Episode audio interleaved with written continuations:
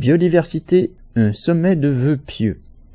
Réunis à Montréal, au Canada, pour discuter de la façon d'enrayer la chute de la biodiversité sur la planète, les représentants des gouvernements de 195 pays, plus l'Union européenne, se sont séparés en promettant de prendre des mesures.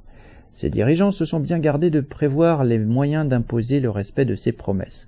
Au rythme accéléré auquel disparaissent ou sont mises en danger les espèces vivantes, terrestres ou aquatiques, il y a de quoi être inquiet pour l'avenir. Parmi les 23 mesures ayant fait l'objet d'un accord à Montréal, figure l'ambition de placer sous un niveau minimum de protection au moins 30% de la planète d'ici 2030. Sans grands moyens et surtout sans mesures de contraintes pour les mettre en œuvre, ces 23 mesures risquent fort d'enrichir la longue liste des vœux pieux. De l'avis unanime des gouvernements participants à cette conférence, les précédents engagements pris en 2010 à Aichi au Japon pour protéger la biodiversité à l'horizon 2020 ont été un échec. Elle subit le même sort que le climat.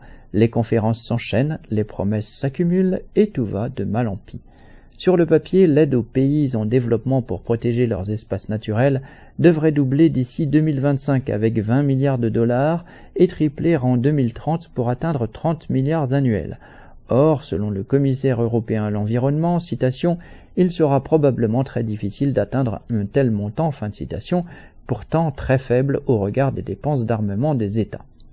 Quant à la promesse de réduire de moitié les risques liés aux pesticides qui font des ravages parmi les insectes, on peut être certain que la France s'assoira dessus. Le ministre de l'Agriculture s'apprête à accorder une nouvelle dérogation aux entreprises qui commercialisent du sucre de betterave, dont la France est le deuxième producteur mondial.